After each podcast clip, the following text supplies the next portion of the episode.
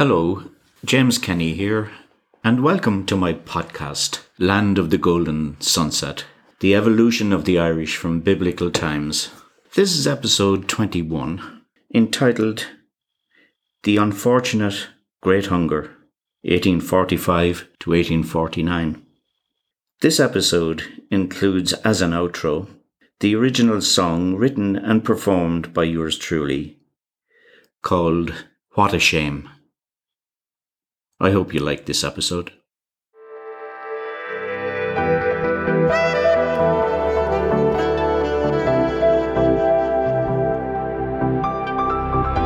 At the head of the Young Ireland movement, there blazed a galaxy of genius in the persons of poets, orators, scholars, writers, and organisers. Daniel O'Connell feared for his pacifist ideals in the face of the military action proposed by the new party of the youth. The years weighed heavy on his shoulders, and in his feeble state, he thought to counteract and fetter the young agitators in his party. He framed a test declaration for all members of the association, repudiating the use of physical force. On the 27th of July, 1846, the Young Ireland leaders refused to sign the test and walked out. This action led to two bitterly opposed and hostile parties choosing different approaches in their efforts to try and overcome the hated Act of Union. While dissension was rife among the Irish, another more insidious demon stalked the land the people lay dead in their thousands on the highways and in the fields because the staple food of the masses, the potato, had failed through being devastated with a fungus called the blight. It was estimated at the time that there was an abundance of food in the country, and it was reliably proven that the corn exported from Ireland during 1846 would alone have sufficed to feed a much larger population. Yet the people were allowed to die in their thousands in what Cecil Woodham Smith called the Great Hunger, when describing in her book of the same title the plight of the Irish in that wasted, famine stricken nation. The following story, entitled a Visit to Ireland in Troubled Times is an extract from the publication Leisure Hour. Published in 1863, gives an idea of the state of Ireland as seen at first hand by an unacknowledged English visitor. The story goes The year 1846 was drawing to a close when my friend and college chum Charles Vernon met me in my chambers one day to discuss the pros and cons of a Christmas expedition to the Emerald Isle. Having duly considered the matter, we decided to start by mail train the next evening, but one for Holyhead and thence to Dublin, in which city we proposed to spend Saturday and Sunday. Accordingly, we tightly packed portmanteaus of a small size. In due course, we arrived at Euston Square Station, when, after the usual routine of ticket taking and looking into one carriage after another to guard against babies, we at length ensconced ourselves in comfortable corners and felt fairly committed to our journey. Passing over the tediousness of the journey and the discomfort of the voyage, I hasten to introduce you, along with ourselves, most courageous reader, to the Gresham in Sackville Street, where warm baths and comfortable rooms soon recompensed us for the wretchedness we had undergone. In fact, our night's unpleasantness only enhanced our present enjoyment. A good breakfast at ten o'clock put us still more at ease with ourselves, and as soon as it was over, we reconnoitred our whereabouts from the window. A splendid street spread to the right and left, having a view on the left of the lofty column erected in honour of Nelson and flanked on the right by the Rotunda and its adjacent gardens. Having seen so much from the window, we descended to the street and chartered a vehicle called an outside car for the day, directing the driver to take us by the most celebrated sights in and about the city of Dublin, giving us a side nod. As much as to say, I'm the boy that can do it, he set out at a good round pace, going down the length of Sackville Street and turning sharp off to the right along a fine line of quays past the Four Courts to the park, where he significantly pointed out the 15 acres, celebrated in olden times as the dueling ground and famous for its often recurring reviews. Many's the fine man that was left there quivering on a daisy, was the remark of our driver, as we drove on after inspecting the ground.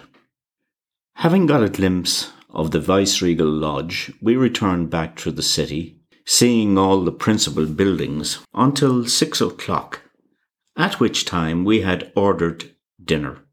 The next day being Sunday, we went, by the advice of one of the hotel staff, to hear the celebrated preacher, now Bishop of Cork, and were very much struck by his earnest, vehement manner and peculiar intonation of voice.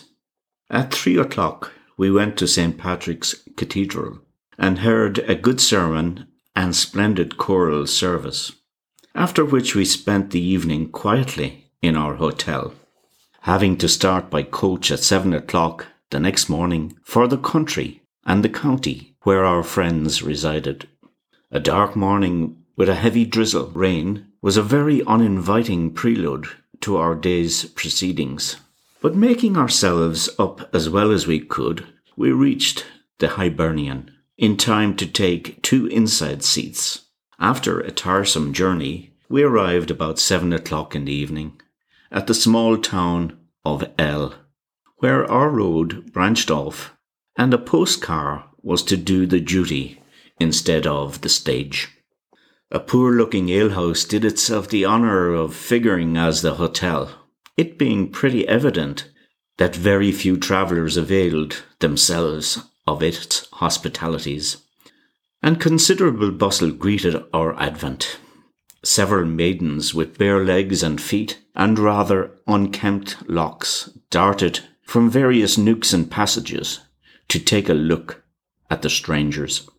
Having intimated we wished to proceed to our friend's abode, which we ascertained was to be reached through 20 miles of chiefly bog road, our landlord, though strongly advising us to halt for the night, went out to give directions for the post car to come around.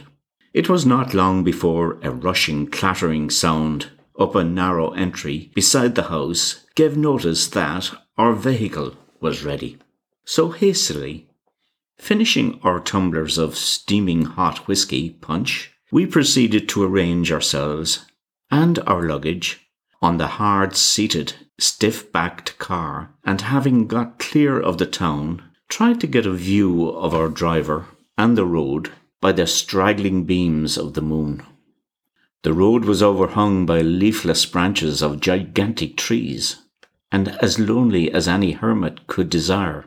Our driver, who had his hat pulled over his brow, in a dogged kind of way, drove on for three or four miles without speaking a word. At last he said, in a meaning tone, Have ye any friends on the road, gentlemen? We assured him we had not the pleasure of being known to a single individual between the town we had left and the abode of our friend. Ah, it isn't that I mean at all, he said, impatiently. Sure I main have ye any friends on the road that'll spake a good word for ye. Speak a good word for us? For what?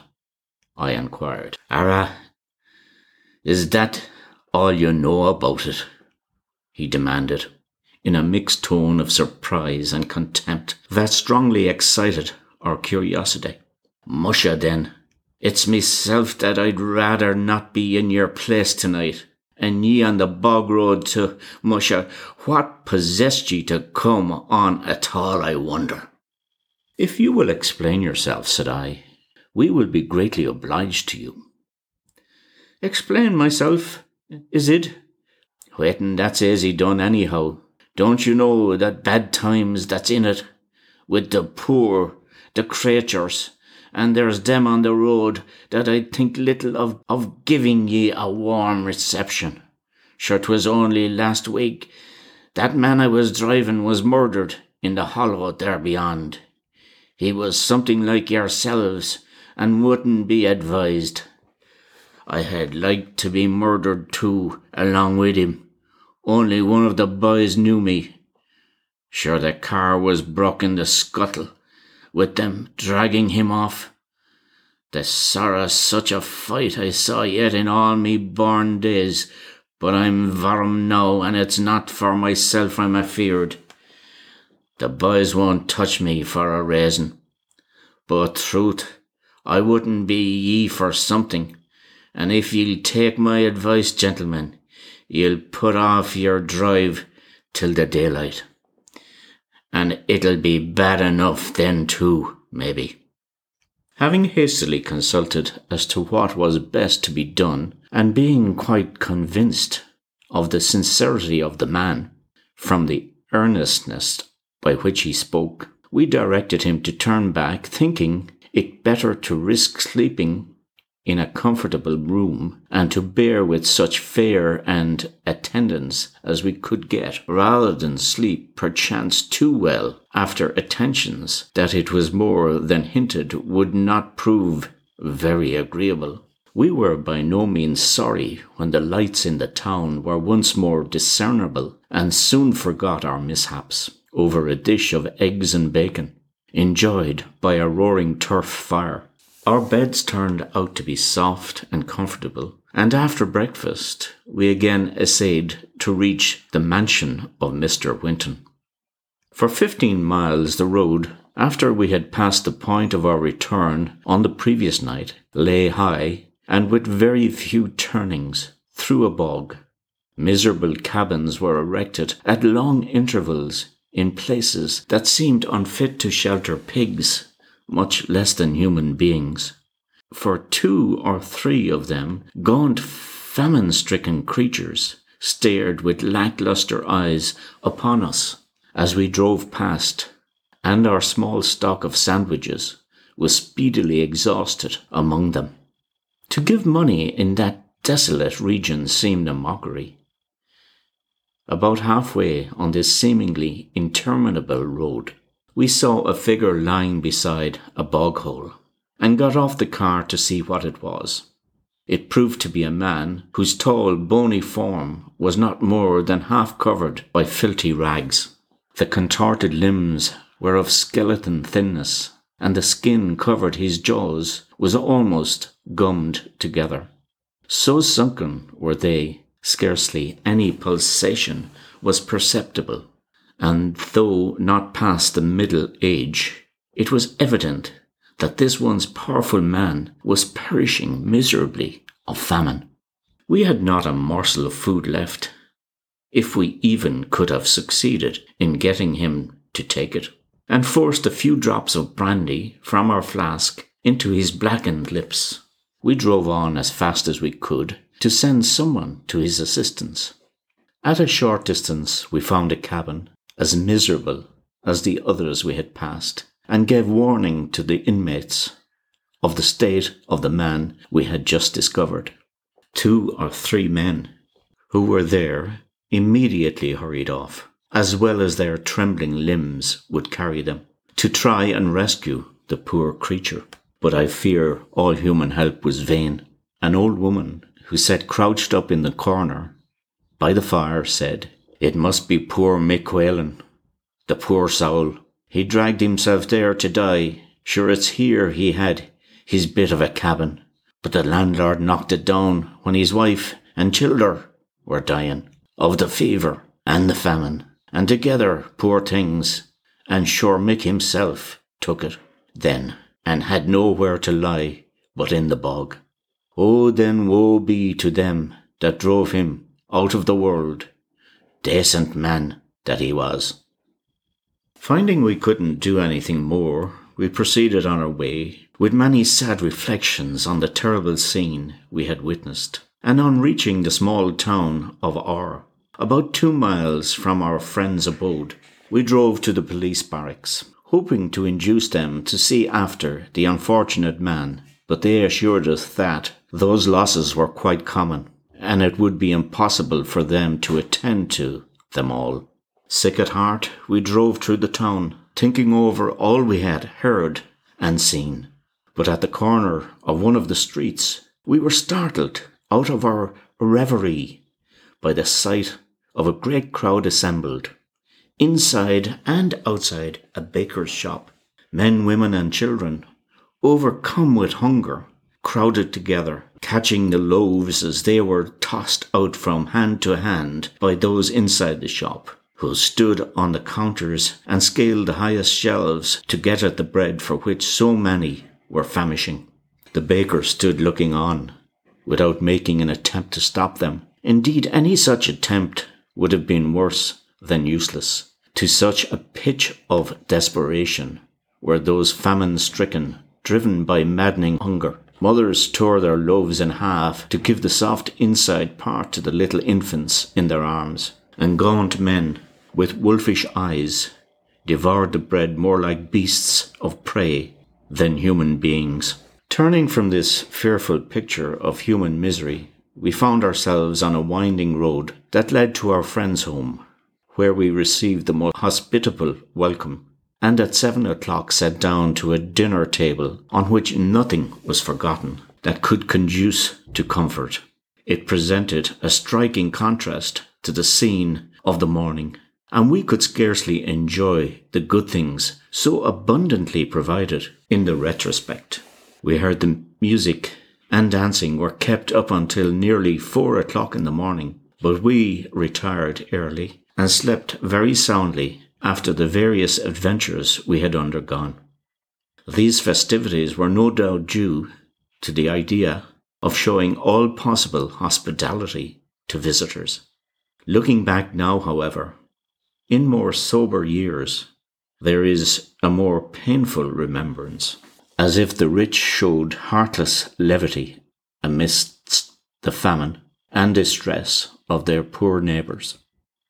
The family included visitors, of whom there were six besides ourselves, two of them being ladies, assembled for breakfast about noon. Coffee having been sent round early to the bedrooms, and soon after a variety of vehicles, including a mail phaeton and the always to be met outside car, came round. On and in which, depositing ourselves, we took a delightful drive through a beautiful domain and by some picturesque roads to a celebrated ruin, returning only in time to dress for dinner again where the festivities continued until late into the night.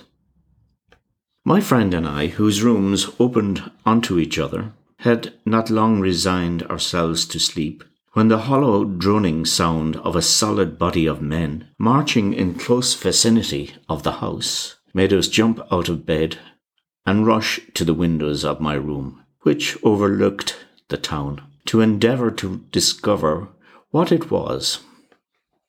In the dim light, we could discover a compact body of men, numbering probably from four to five hundred, who were halted in the open part of the lawn, just opposite the house. With wonderful precision, they went through a series of military movements, some four or five individuals acting as commanders. After more than an hour's drill, the order to march was given, and the whole body moved off in quick time, the heavy tramp being quite soldierly in its regularity. Vernon and I were puzzled to assign a reason for this extraordinary drill at such a time and place, and eagerly questioned our host about it at breakfast. Ah, they are at it again, are they? he remarked. Well, I am surprised I did not hear them. But I suppose they came round by plantation at your end of the house and kept on the grass. Precisely, said Vernon. But what does it mean, my dear sir? Mean?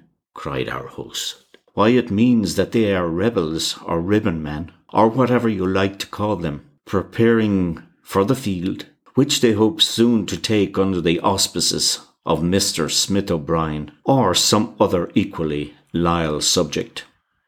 Ribbon Men was a 19th century popular movement of poor Catholics in Ireland. They were active against landlords and their agents and opposed Orangism, the ideology of the Protestant Orange Order. Historians disagree over the extent to which Ribbon Men was an organised network of conspirators, as opposed to unrelated local groups whose similar actions were not coordinated. A.C. Murray suggests that any unsolved agrarian crimes after the White Boys and before the Land League were conveniently blamed on ribbon men. What? I exclaimed. Is it possible that within a few miles of a garrison town they are not afraid to venture on such an experiment? Fear does not seem to be a word that has a place in their vocabulary, answered Mr. Winton. If you stay with us a little while, you will see and hear stranger things than this. I am not afraid of them, for my father and grandfather never ejected a tenant or gave information against any of the country people in that troubled times, although many things came under their observation that would have been dangerous to their neighbours if made known. I have followed in their steps, consequently, while others are fired at and injured in many ways, I am a kind of privileged person. Come, finish your breakfast. We have a hard day's shooting before us. Vernon and I exchanged glances, not feeling altogether easy in the idea of being, as we evidently were, surrounded by a disaffected body of people and only depending on a continuance of a certain kind of feeling for immunity from danger and possible loss of life. We could not understand the necessity of late hours and watchful guardianship during those long winter nights, and also fully appreciated that feeling that induced the gentlemen of the party always to have loaded guns within reach. Leaving the ladies on the lawn practicing at a target with pistols, we took our departure for the shooting ground and bagged a good number of birds before the darkness warned us that it was time to return to the house. One or two neighbouring parties joined us at dinner, and as we sat over our wine between eight and nine o'clock, the sound of footsteps stealthily creeping by the windows, which were close to the ground, made every man hold his breath to listen, but at a sign from Mr. Winton, the conversation went on as if no cause for alarm existed. Again, the steps sounded distinctly, as if the persons outside were coming closer to the windows to listen to the conversation within. Well, said our host, in a low tone, it may be that, like others, my time has come. So if they attack the house, we will place the ladies and the children in the upper rooms, and we will station ourselves on the lobbies so as to command the staircase. You have your guns, I believe, to the gentlemen who were dining with us. Yes, certainly, was the reply. We never go without them, though, like you, we have not much fear of any attack, but they are now ready loaded. All right, said Mr. Winton. You all know what to do in case they should attack us. Just as he spoke, the blow, as of a musket end on the hall door, made us all start. Here they are, sure enough, said our host. Now for a bold face. And getting to the hall door, he demanded, Who's there? Quite in an unsuspecting tone of voice. Good evening to you, sir. We're friends, so open the door, if you please, responded a voice from outside. Certainly not at this time of night, until I know who you are and what you want, replied Mr. Winton. Oh, then, Mr. Winton, called out another voice, it's yourself that knows well enough what we want. Hand out the guns, sir, and we'll be off with ourselves. Be off with yourself this moment, without them, said Mr. Winton, in a determined tone. The guns are here, well loaded, and you'll get the contents of them first, I promise you. So don't break the peace between us. Come, boys, go off quietly. I never injured any of you, so don't try and injure me. Sure enough, you never did, responded the first speaker. But we have our orders, sir, to get the guns, because we're short of them. You may tell my answer to whoever ordered you, rejoined Mr. Winton. And mind, the first man that lays a hand on this hall door to force it in will be sorry for it once, and that will be always. You know me that I'll keep my word, so go away quietly, or it may be worse for you. A whispering conversation took place outside, and after a short debate, one who had not spoken before called out, All you say, sir, is true, and you're never made mischief again any poor boy, though you're often had it in your power. And we won't deny you, never fear us, sir. We'll never do an injury to one belonging to you. Good night, sir. Good night, boys. Go home now, said our host, walking into the dining room and taking his place at the table as if nothing unusual had occurred. He remarked, I guessed they wouldn't play me such a dog's trick. I'm not a bit afraid of them. Again, Vernon and I exchanged glances. As the same idea presented itself to us both, that London with all its smoke and fog, might be a proverbial place to the county of just at present. Our visitors took leave of us at our usual breaking up hour, setting off singing as gaily as if no such thing as a ribbon society existed. But then, too, they too were privileged individuals. The author and his friend Vernon continued to stay at the Winton residence and have a full week of shooting and parties before returning to London. The area outside of Dublin visited by them is redacted in the publication, and the author's name is withheld. However, I feel it gave a very clear picture of the state of affluence, hunger, and public squalor which existed in Ireland during the famine years and there appears to be no shortage of food for the privileged classes, whatever about the starving millions. About 1 million people died during the Great Famine of 1845 to 1849 from starvation or from typhus and other famine related diseases, and an estimated 2 million more emigrated from the country. Furthermore, historians have since concluded that large quantities of food were exported from Ireland primarily to Great Britain during the Blight, such as livestock and butter. Research suggests that exports may have actually increased during the potato famine. In 1847 alone, records indicate that commodities such as peas, beans, rabbits, fish, and honey continued to be exported from Ireland, even as the Great Hunger ravaged the countryside. Hunger, pain, and sorrow stops most thoughts in my brain as I lie prepared to die. My family have all gone before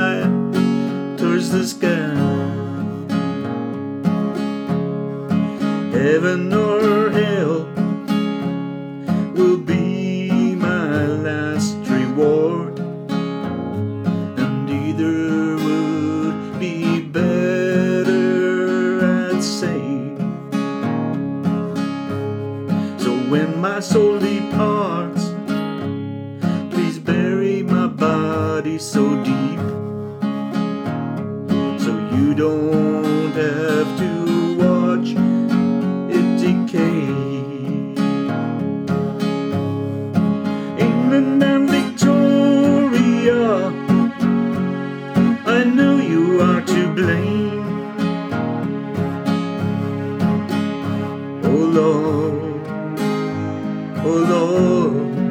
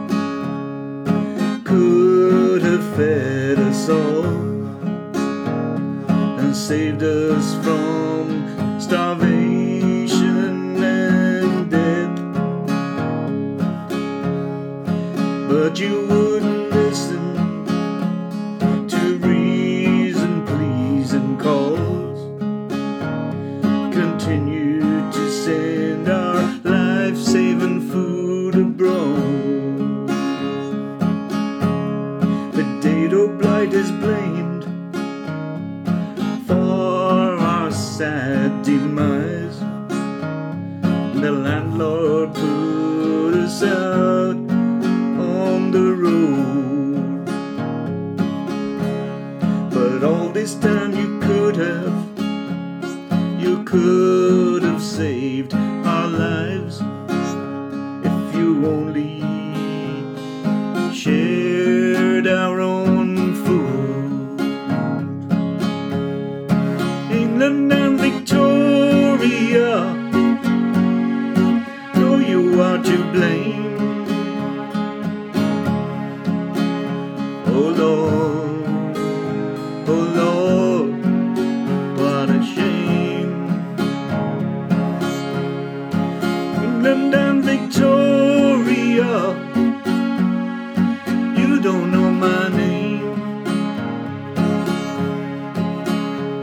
alone.